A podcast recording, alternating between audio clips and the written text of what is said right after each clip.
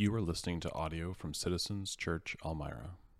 You can find more resources and learn more about our church at citizenselmira.ca. Thank you. All right, Harold said I can share his spot over here today. Apparently, I'm. There we go. Let's do it. All right. Well, it's a pleasure to be here. I'm prepared. I've got some ice water. I've got this to pat myself down. I apologize in advance. I feel very comfortable in February, so you can appreciate how I'm feeling here today. All right. So, question perhaps for some of those that are a little closer to my age, our age. Does anybody know what that is in the top right hand corner? You want to shout it out if you know? It's a 222. Does that mean anything to people? Yep, my mom had a bottle of 222s in her shelf at all times because she suffered from migraines. And I, I, thought of that as I thought of the uh, message here today as we look at Psalm 19, and I want to talk about three twos. And the first way is the two ways that God speaks, the two values of God's word, and two ways we should respond to his word. And I'm going to read again the verses that we had just heard. I'm going to start with the first six. So if you've got a Bible of your own, we're in Psalm 19, or if you've got a device, feel free to look at it, or it's going to be up there on the screen. The heavens declare the glory of God, the skies proclaim the work of his hands. Day after day they pour forth speech, night after night they display knowledge. There is no speech or language where their voice is not heard. Their voice goes out into the earth, their words to the ends of the world. In the heavens, he has pitched a tent for the sun, which is like a bridegroom coming forth from his pavilion, like a champion rejoicing to run his course. It rises at one end of the heavens and makes its circuit to the other. Nothing is hidden from its heat. So, two ways God speaks. The first is through his creation. There's been a number of books written about how you connect with God. And it was really good for me to, to read some of these books and understand because it's very different for different people. Some people are traditionalists, something I cannot relate to at all. My cousin is one of those. She goes to a church where everything is extremely formal, they read the same things every week, and she loves it. She connects to God through that. She's a traditionalist. There's caregivers, they do it by providing primary care. There's enthusiasts, they get it in worship time, just exuberant worship. I've got a friend like that as well, and he's dancing and screaming, and that's how he connects with God. There's intellectuals, those that uh, do it through understanding. Apologists would be some of those that connect with God through that understanding. And then there's naturalists. They connect with God through creation. And that one I can connect with because that's me. My favorite God times are taking a hike, uh, doing a trail run, cross country skiing in the winter. I connect with God in those times. And I've had the privilege of seeing some pretty amazing things in my time. On previous business trips, I flew in Japan and flew by Mount Fuji and got to see that close up. Um, we've been on vacation in Switzerland and on an adjoining or a neighboring mountain to the Matterhorn and seeing it up close. It was incredible. A couple of years ago, we got to go to Israel. We went and uh, we went to Masada and we looked down into the area. It was incredible, even here in Canada, from the west coast to the east coast. We've seen some incredible things. How about you? Can you remember a time and a, a place, you can even close your eyes and remember it again, where you were just in complete awe in creation, where you saw something and it just took your breath away. Maybe it was a sunrise that was special, or this incredible, colorful sunset. What it did, though, it, there was this inexplicable sense of awe. You couldn't explain it any way else of what you were seeing. You know, to me, God's creation is this gift. In James 1 17, it says, Every good and perfect gift is from above, coming down from the Father of the heavenly lights. I'm reading a book, it's called Peak Performance, and uh, it's about how to elevate your game and to avoid burnout. And it's neat. It mentions a lot of studies as it goes through. And one of the studies they reference is a 2008 study. There was a University of Michigan professor. His name's Marc Berman. And he wondered why so many of the great creators of the past, they had a ritual that involved a walk out in nature every single day. So he took two uh, random groups of undergrad students, and uh, he had them take this really difficult cognitive test. And then after that, the two groups separated, and one, they had a break that was in a secluded area, like a park, very quiet area. The other had their break in an urban area, in the middle of the city. Then, after that, they undertook a subsequent cognitive test, a difficult one, and they looked at the results. Those that took the break in the natural setting significantly outperformed those that had taken it in the city. Now, they recognized accessing a secluded park is probably easier here in Elmira, but if you're in a big city, that's really difficult to do. He wondered, could you get the effect some other way? So they did the same test again. They did that difficult test. And then they looked, instead of going to a secluded area, the one group, group looked at pictures of nature. That's all they looked at for that break. The other group looked at pictures of just an urban setting. The amazing thing is, the results were exactly the same. Those that looked at the natural setting significantly outperformed those that had looked at the urban setting. And what they concluded was nature inherently makes us feel good and improves our mood, thereby hastening our transition from hard work to a more restful state and improving our performance. There was another study in this book that I heard about, and it went even further. It actually showed that nature changes our biology. Another researcher, her name was, uh, is Jennifer Stellar, she found that that emotion we were talking about, that emotion of awe when we see nature, um, is linked to lower levels of something called IL 6. If anybody knows something about the body, it's a molecule that's associated with chronic inflammation. And when she was asked, listen, how does nature, just viewing nature, actually change that biology? She said, experiencing awe makes us feel more connected to the universe and more humble. These feelings probably make us switch off our stress response, in turn, lessening inflammation. You know, and, and I buy into all of that. I love reading about this stuff because to me it shows what God did. But the problem in culture that I see today is uh, that they tend to worship the created rather than the creator. You've heard it, Mother Nature, right? I try to understand, I really try to understand, but to me it's kind of like crediting the painting rather than the painter, right? Oh, Mona Lisa, you're so beautiful. Well done, Mona. Sorry, Da Vinci. Sistine Chapel, wow, you are gorgeous. Well done in creating yourself. Sorry, Michelangelo. It just doesn't make too much sense to me. I believe you want to, you have to not want to believe in God when you see creation around you. And the Bible backs that up. In Romans 1:20 it says, "For since the creation of the world, God's invisible qualities, his eternal power and divine nature have been clearly seen, being understood from what has been made, so that people are without an excuse. So, how does God speak to us? Number one, He speaks to us through His creation. Let's keep reading. Let's see how else He speaks to us. Verses 7 to 9. The law of the Lord is perfect, reviving the soul. The statutes of the Lord are trustworthy, making wise the simple. The precepts of the Lord are right, giving joy to the heart.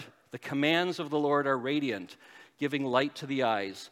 The fear of the Lord is pure, enduring forever. The ordinances of the Lord are sure and altogether righteous. So, how's the second way that God speaks to us? He speaks to us through His Word.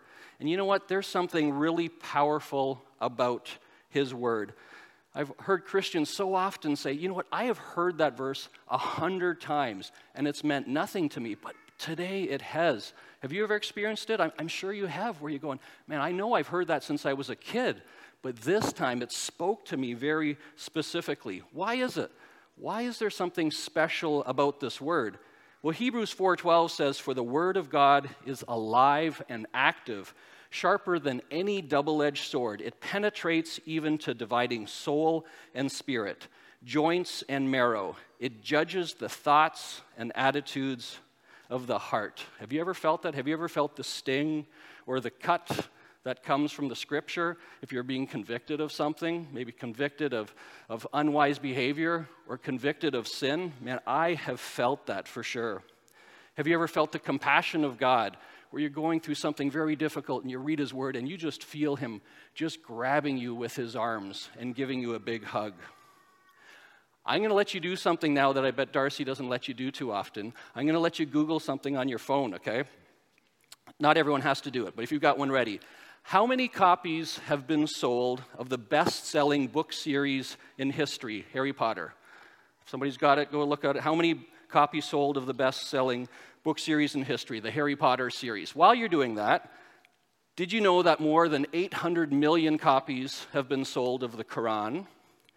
And the same amount, over 800 million copies of the quotations of Mao Zedong, which shouldn't be surprising with the population in China. Anybody get the answer to the first question for Harry Potter? 500 million. Well done. There's over 500 million copies of that book sold. That's incredible. But I got to tell you, all of this is a race for second. Because if you, according to Wikipedia, according to the Guinness World Book of Records, the number one selling book of all time is this one with over 5 billion copies sold and distributed. And yes, some are gathering dust on the shelves, as I heard. But over 5 billion. Why is that? Because this one has an unfair advantage. We read it, right? This one is alive and active, and shouldn't be surprising that it's sold 10 times more than the next closest. And what do we get out of that book? One of the things we get out of it is wisdom. You may say, you know what, I, I, I, don't consider myself all that intelligent. I don't consider myself all that knowledgeable. But you know what's really interesting when you read this book? The thing that God places emphasis on is something called wisdom. And wisdom's amazing because it's available to everyone. In James 1, it says, If any of you lacks wisdom, let him ask God, and he will give to you generously. I have a friend who many years ago said, Roland, did you know that there are 31 chapters in Proverbs? He said, It is perfect for me because I read one every single day, every month. And not surprisingly, he's one of the wisest people I know. If you re- read the beginning of Proverbs, it says, They were given to, they were written to give prudence to the simple, knowledge and discretion to the young, and to make wise men wiser. Acquiring wisdom helps us avoid pitfalls, and it helps us live a life that God intends for you and your family. My favorite proverb is a tongue in cheek one, because that's kind of my sense of humor. Proverbs 4, verse 7 the beginning of wisdom is get wisdom. So, Psalm 19 showed us two ways that God speaks. Now we're going to look at two values of God's word. So, we're going to read on to verse 10. He mounted, sorry, that's correct. Yeah, he, uh, yes. I'll move on to Psalm 19 again. There we go. They are more precious than gold, than much pure gold. They are sweeter than honey, than honey from the comb. Number one value of God's word is it has intrinsic value, more valuable than gold, sweeter than honey. David used two of the most valuable commodities at the time to express the value of the word. Gold was reserved only for the wealthy, typically royalty at the time, and King David knew that well. I read an article recently, and it talked about the value of the gold that uh, King David had donated to the uh, construction of the temple, which his son Solomon ended up constructing. And today's value of the gold, just that he donated, would be $158 billion. But what did David say? He said, His word is more valuable than gold. When it came to sweets, unfortunately, Israel was lacking in the uh, candy aisle. There was no sweet tarts, sweet Marie chocolate bars. When they wanted something sweet, they craved something sweet. It was honey, and it was a delicacy at the time. So everyone that read these words understood that. And what did they say? His word was sweeter than honey. Let's keep reading to verse 11. By them is your servant warned. In keeping them, there is great reward. So, what's the second value of God's word? it has personal value.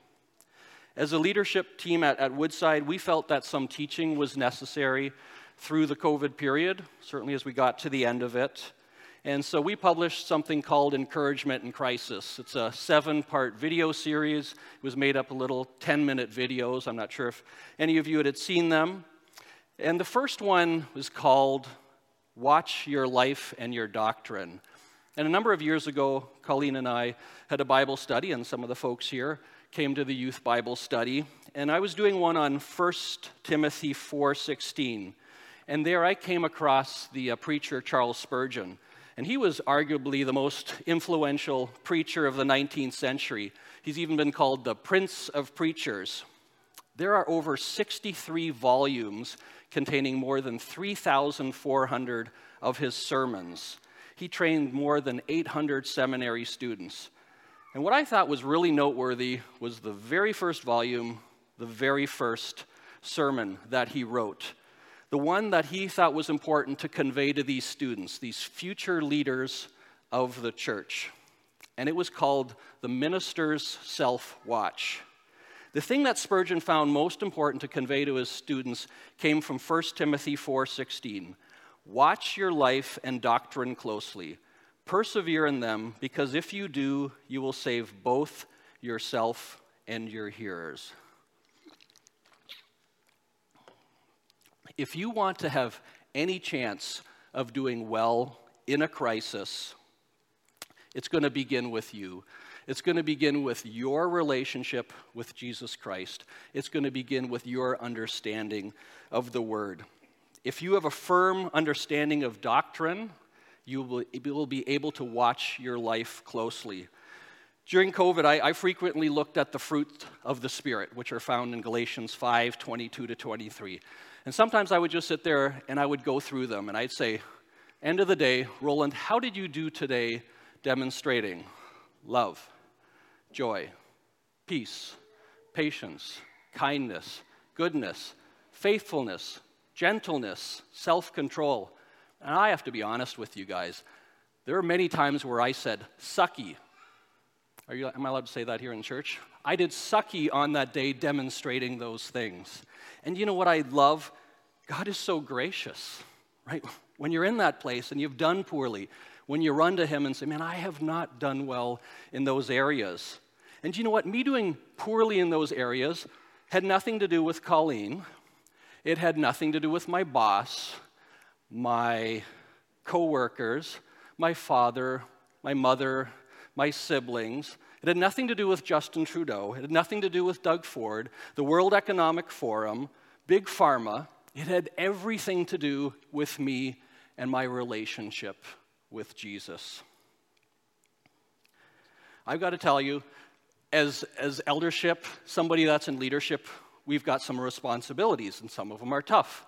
One of them comes from instructions that say that we are to, um, we are to correct, rebuke, and encourage with gentle instruction. So I'm going to do a little of the former. I was frankly disappointed with so many Christians during this pandemic. I was saddened by the number who effectively, evangelical Christians who ripped Romans 13 and 1 Peter 2 out of their Bibles. Honoring those in authority is not a suggestion, it's a command in the book of the Bible, in God's Word. It's a command. And those who choose not to listen to it, He's actually given a promise. The promise is not good if we rebel, because we are rebelling against God. As Christians, we may disagree, but we may never, ever disrespect. Understand that as a follower of Christ, God's word is your lifeline. I mean, we have to prepare in advance of these wars and understand in advance what they mean. The word illuminates our path. It says in, um, in Psalm 119, Thy word is a lamp unto my feet, a light unto my path. David understood that as we read in verse 11, we, we were just reading in Psalm 19:11, by God's precepts your servant is warned. In keeping them there is great reward and fathers, mothers here, anyone leading anyone, They are depending on you to walk well. They are depending on you to understand this doctrine and to live it out. Because if you do, you save both yourself and your hearers. Conversely, if you do not, you may lose yourself and you may lose your hearers. All right, moving on, we've looked at two ways that God speaks. We've looked at two values of God's word. And now finally, we're going to look at two ways we should respond to his word. And we're going to read from verses 12 and 13. Who can discern his errors? Forgive my hidden faults. Keep your servant also from willful sins.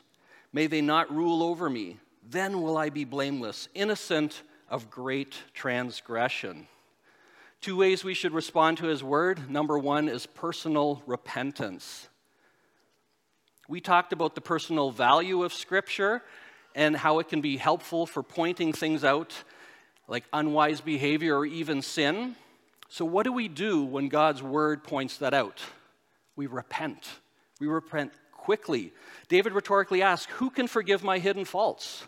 It's rhetorical. The Lord Jesus Christ can forgive his faults, our faults, but it's only when we come and we repent. And as Christians, we have to live this life of continual repentance. This is an everyday thing. You know, I, I may sin a little less than I did when I was younger, but the biggest difference in my Christian life is the speed in which I repent today. I don't really understand as I look back when I was younger why I hung on to this stuff. I was stubborn. It was like, yeah, I felt it. You feel the nudging of the Holy Spirit, but then you block it out or you give all sorts of excuses why you're acting that way. But maybe as I get older, maybe I'm just tired. It's just like, you know, I know I'm heading there anyway, so I'm just going to repent quickly. And that's that life of that continual repentance. And why do we do it? I mean, God's so gracious. Like, why do we wait? Is he going to hit us over the head when we come to him? He loves it when we come to him and we say, Man, I screwed up. Lord, I screwed up. Would you forgive me? And you go to the others that you messed up with. Honey, I'm sorry. And, you know, need to say that often. If we look at the scriptures, if we confess our sins, he is faithful and just and will purify us from all unrighteousness. 1 John 1 9. Therefore, confess your sins to each other and pray for each other so that you may be healed. The prayer of a righteous person is powerful and effective. I tell you, I want powerful prayers. And this is where it starts. It starts with repentance. If you want powerful prayers, repent. When God uses His word to point out our sins, there's only one acceptable response, and that's repentance. Let's move on to the last verse here, to verse 14. May the words of my mouth and the meditation of my heart be pleasing in your sight, O Lord, my rock and my redeemer. The second way that we should respond to God's word is personal surrender. This verse 14, take a look at it. This is a prayer that needs to be our personal prayer each and every day, something that we spend time doing after we read the Word of God. Lord, may the words that come out of my mouth on this day and the things that I meditate on today, would it be acceptable to you? You, Lord, you are my strength. You are my Redeemer. This is my personal prayer, and this is my prayer for you individually, these wonderful people, part of Citizens Church, a church that we at Woodside pray for often as members, and a church that we pray for regularly as elders. God bless you. Amen.